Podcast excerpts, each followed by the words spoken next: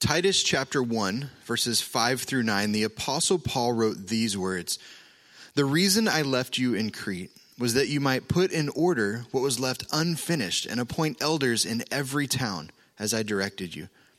An elder must be blameless, faithful to his wife, a man whose children believe and are not open to the charge of being wild and disobedient. Since an overseer manages God's household, he must be blameless not overbearing, not quick tempered, not given to drunkenness, not violent, not pursuing dishonest gain. Rather, he must be hospitable, one who loves what is good, who is self controlled, upright, holy, and disciplined. He must hold firmly to the trustworthy message as it has been taught, so that he can encourage others by sound doctrine and refute those who oppose it. Well, church family, we are in week two of our series, Biblical Church Leadership. Uh, last week, we laid the foundation for this series by talking about the important truth of how Jesus is the head of the church. Ephesians chapter 4, verse 15 highlights this truth. The Apostle Paul wrote, Instead, we will speak the truth in love, growing in every way more and more like Christ, who is the head of his body, the church. We learned that as the head of the church, Jesus is the ultimate authority over the church. Jesus is the one who builds the church. And Jesus is our good, great, and chief shepherd who laid his life down for the church, cares for the church, and prepares a place in heaven for the church. Hebrews chapter 3, verse 1 tells us to think carefully about this Jesus, whom we declare to be God's messenger and high priest. You know, as a church, our focus should be on Jesus. Jesus is our foundation, the cornerstone on which everything else is built. And as we keep our focus on Jesus, uh, we learn to live like Jesus. Uh, we learn to share the good news of Jesus with others. And we grow as disciples who make more disciples. Now, if we take our focus off of Jesus, then we're like sheep who've gone astray. Jesus is the head of the church, and we should keep our focus on Jesus. Well, today, we're going to continue our series by talking about human leadership in the church. This week, we'll talk about elders. Uh, next week, we'll talk about deacons. And then we'll wrap up our series by talking about church members uh, the men, women, and children who love Jesus, who use their gifts to serve God in and through the local church. Now, I said last week that human leadership in the church is little more than qualified Christians who are following Jesus and encouraging others to do the same. But because of this, church leaders must be faithful sheep who follow their shepherd Jesus before they're fit to be leaders under Jesus. I'd like to address three important questions in today's message. Uh, question number one What is an elder? This is an important question that we need to answer. Number two, what qualifies someone to serve as an elder? And then question number three, what does an elder do? What is the, the job description or the role of an elder? You know, my prayer has been that today's message would encourage our current elders, that it would help preserve unity in our church, and that it would help us grow as individuals as we seek to live our lives by the counsel of God's word. You know, I'm now 12 years into vocational ministry and eight years out of Bible college. And, and, to be honest, I feel like I could write a book entitled What They Didn't Tell Me in Bible College About Pastoral Ministry. It's kind of a long title, but this book would have some painful, heavy chapters addressing things like uh, what to say to an individual who's dying in hospice care, or what it's really like visiting a church member in prison. Um, that didn't happen in this church, but it has happened. Or what about this one? Um, how to help lead your church through a pandemic. I know I'm not the only pastor, and I know our elders are not the only group of elders uh, wishing that we had a couple chapters addressing this topic. You know, pastoral ministry brings with it uh, some very difficult and lonely seasons, but ministry also has so many joyful surprises. In fact, I would say that the joys far outweigh the difficulties.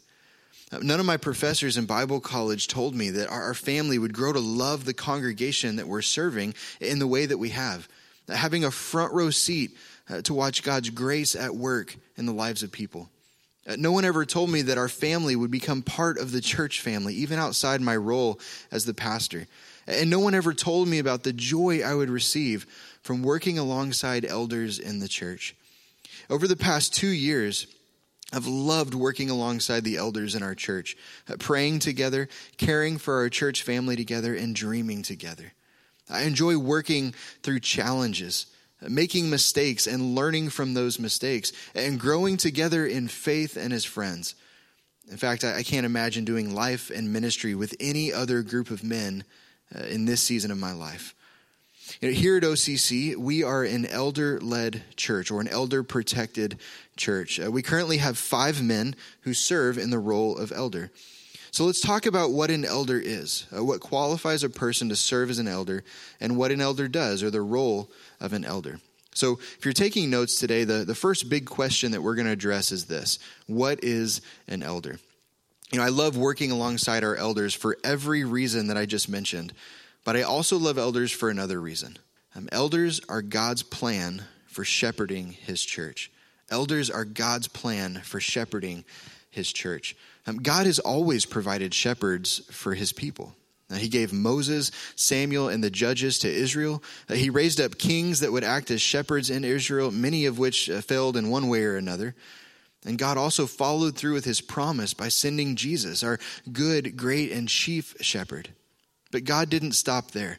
Um, Jesus gave apostles and then elders to tend his flock, really as under shepherds, until he returns.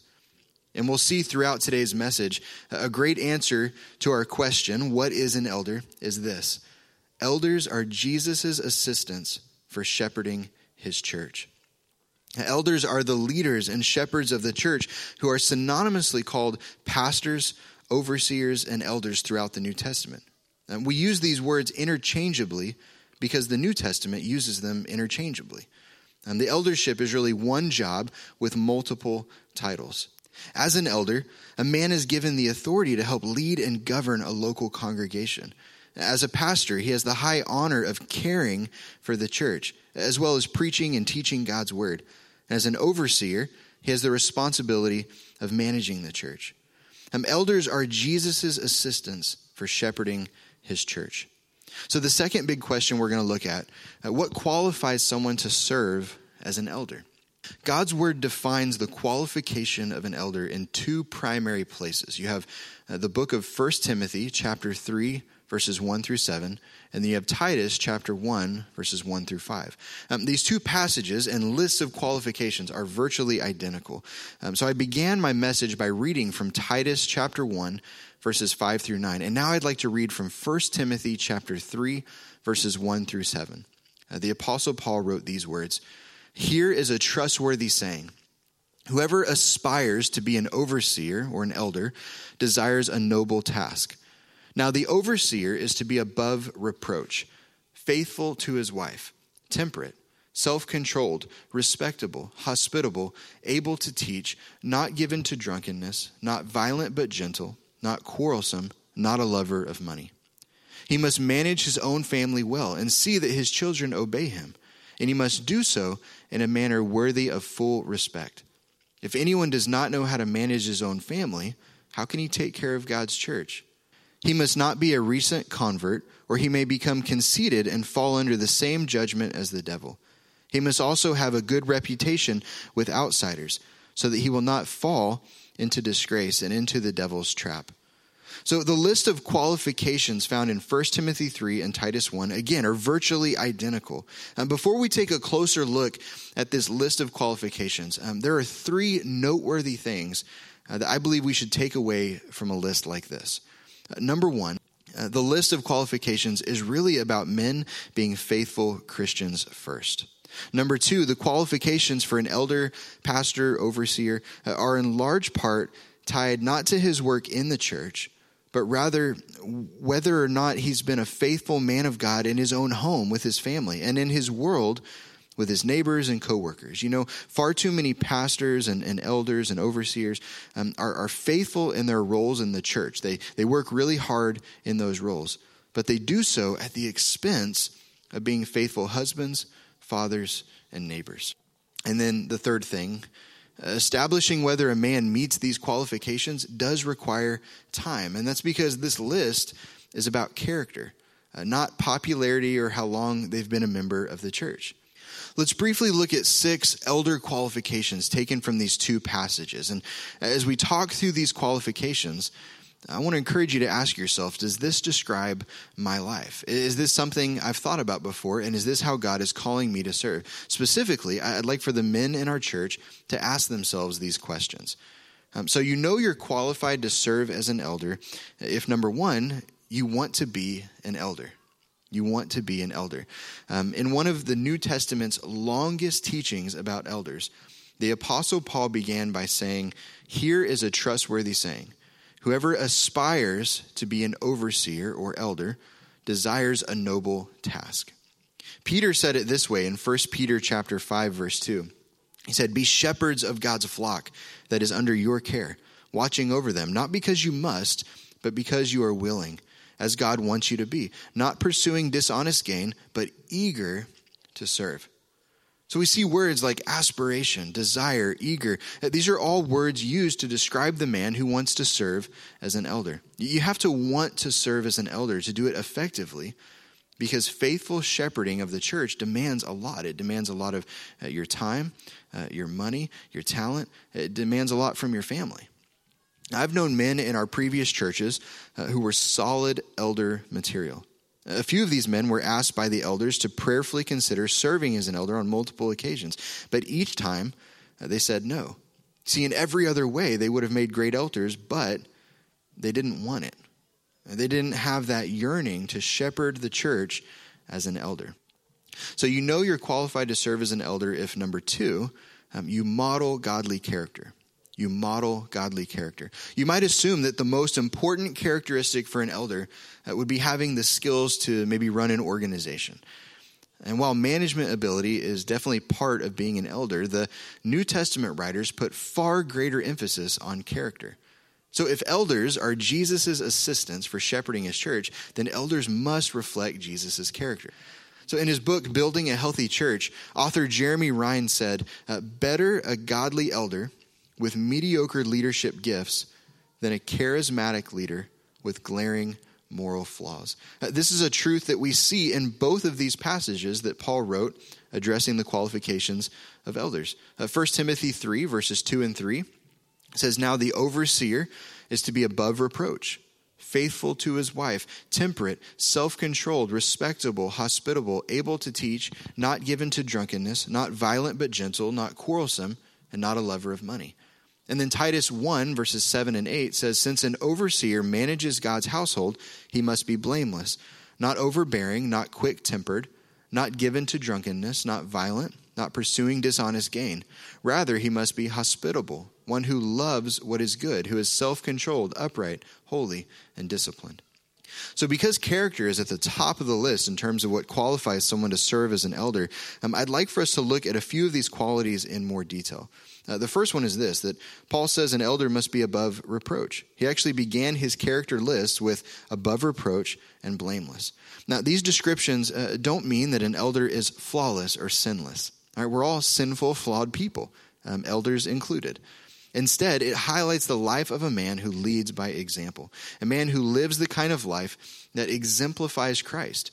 Um, nobody would expect this kind of man of doing wrong.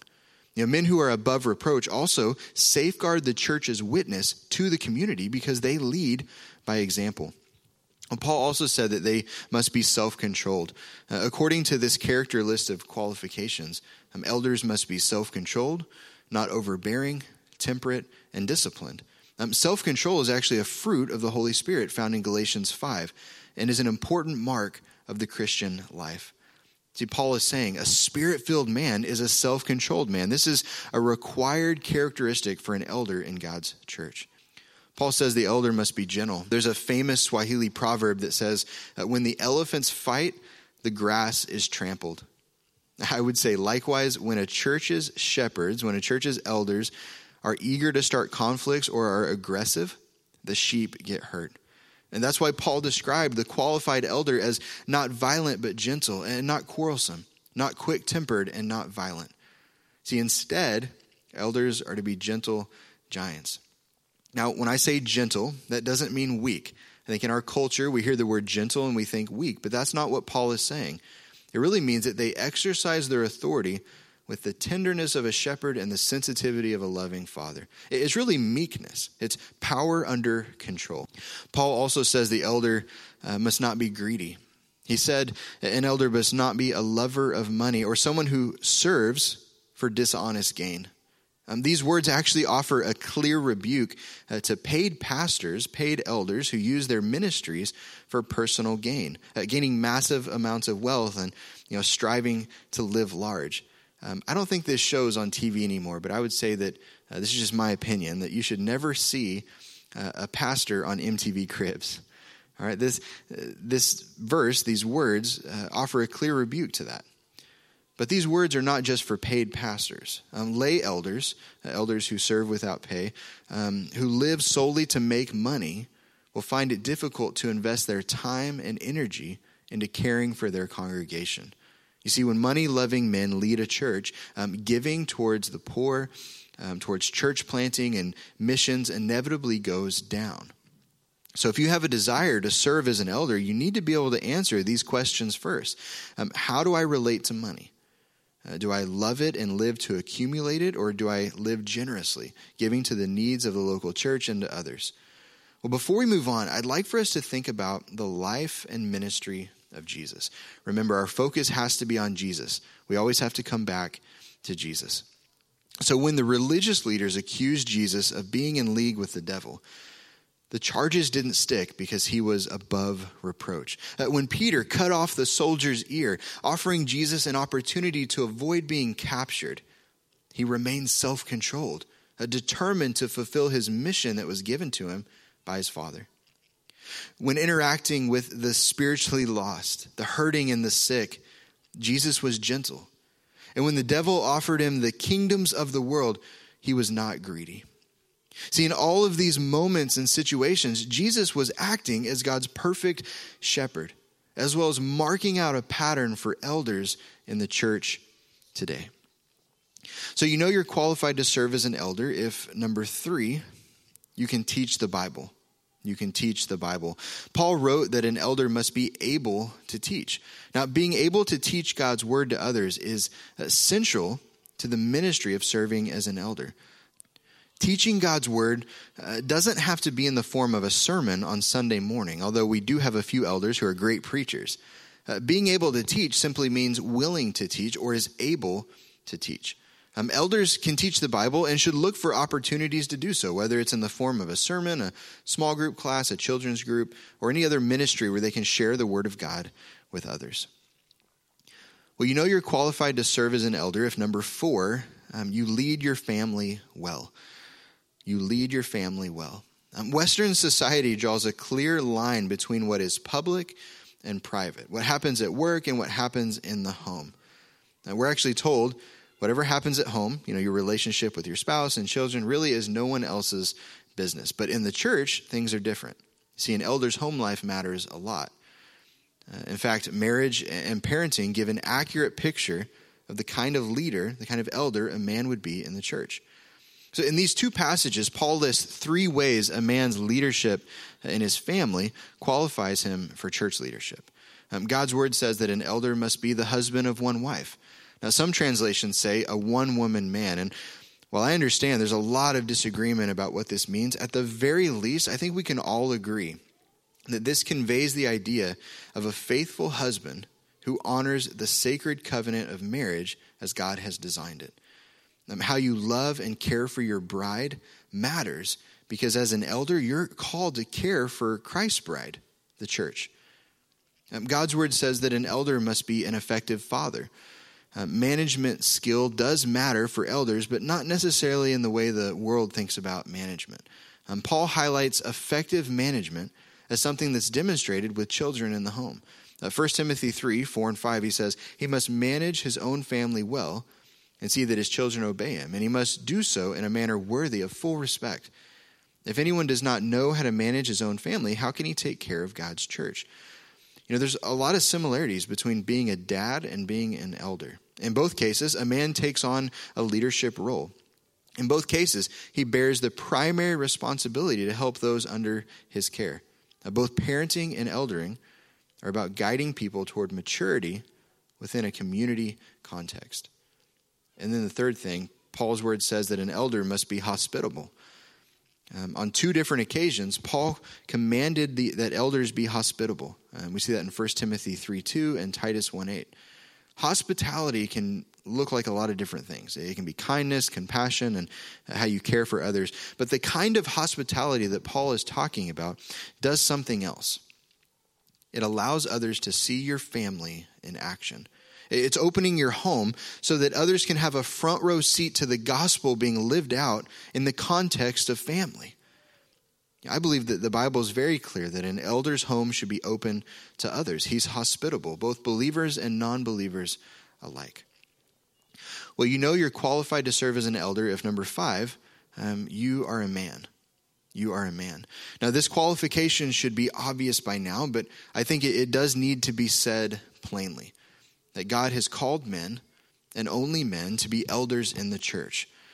Now, because the word elder is used interchangeably with pastor and overseer, this truth is true for these titles as well. Now, if you wrestle with this, and it's completely common to do so, um, I want to ask that you consider a few observations uh, from these passages that highlight this truth. First, Paul said twice, in two different contexts, that an elder must be faithful to his wife, or a one woman man. Second, just before he gave his list of qualifications for elders, um, Paul said, I do not permit a woman to teach or to have authority over a man. Now, given the context behind this entire section of Scripture, Paul is applying these words to the role of an elder as well. Finally, Paul linked leading a church to leading a family. And just as God has called men to lead their families and to do so well, he also calls men to lead in the church family. Now, does this mean that women are never allowed to teach, shepherd, uh, or lead a ministry?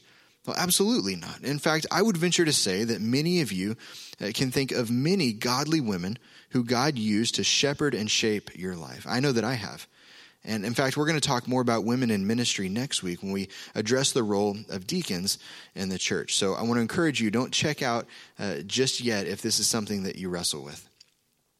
Well, you know that you're qualified to serve as an elder if, number six, um, you're an established believer. You're an established believer. Um, Paul cautioned the church about allowing new Christians to serve as elders. Uh, 1 Timothy chapter 3 verse 6 says, he must not be a recent convert, or he may become conceited and fall under the same judgment as the devil.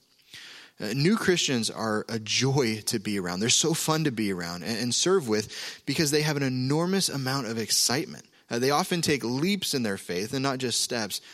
And a lot of times they're fearless in serving in various ministries. In fact, I've had new believers just come to me and say, Hey, how can I serve? I just want to serve. Uh, a lot of times they really don't care how, they just want to serve God. But we should be cautious about putting a new believer into the role of elder. Um, it's important to have a few seasons of spiritual growth and testing before a man can serve in this role. Now, while the term does not necessarily refer to someone who is older in years, in fact, I would argue that we have examples in the early church that elders would have been younger men. Um, this term does refer to spiritual wisdom and experience, things a new Christian lacks.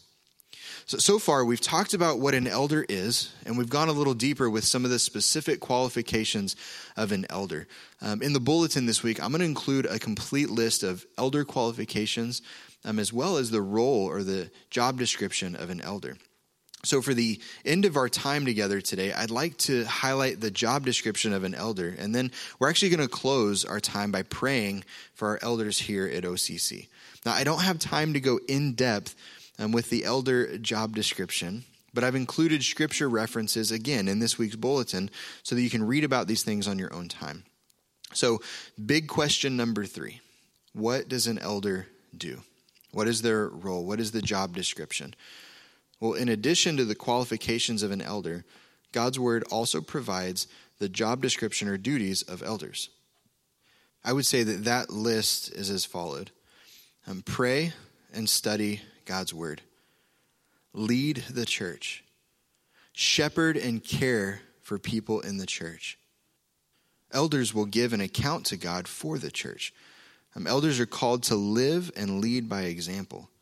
And they should be able to teach God's word correctly and refute false teaching in the church. Um, elders pray for the sick. They protect the church doctrinally.